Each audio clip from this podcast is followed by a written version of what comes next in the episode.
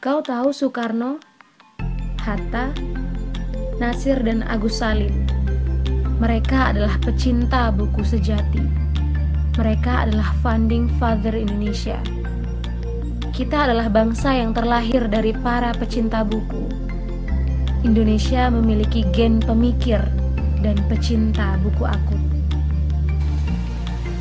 Lalu mengapa hari ini minat baca kita rendah? Apakah karena kita malas? Bukan.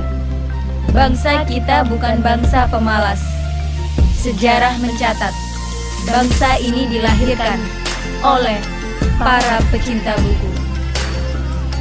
Bangsa ini haus teladan. Bangsa ini kekurangan orang yang mau menyebarkan buku hingga ke pelosok. Bangsa ini butuh jiwa-jiwa yang ringan tangan Buku harus terus bergerak. Buku harus terus sampai pada tangan-tangan mungil mereka. Buku harus terus ditebar di setiap sendi kehidupan agar mempesona hidup yang dihidupkan. Buku tak boleh diam. Ia harus terus bekerja mempertajam nalar. Buku tak boleh padam ia harus terus merangsang pikiran untuk menciptakan perubahan.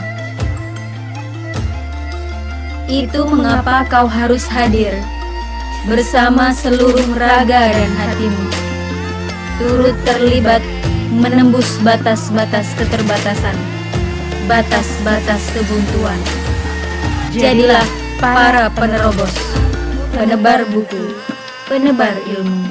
Banyak yang lewati Banyak yang ku alami. Kenanganmu tersimpan di hati. Walau ku harus pergi Walau ku harus berlari Kenanganmu terasa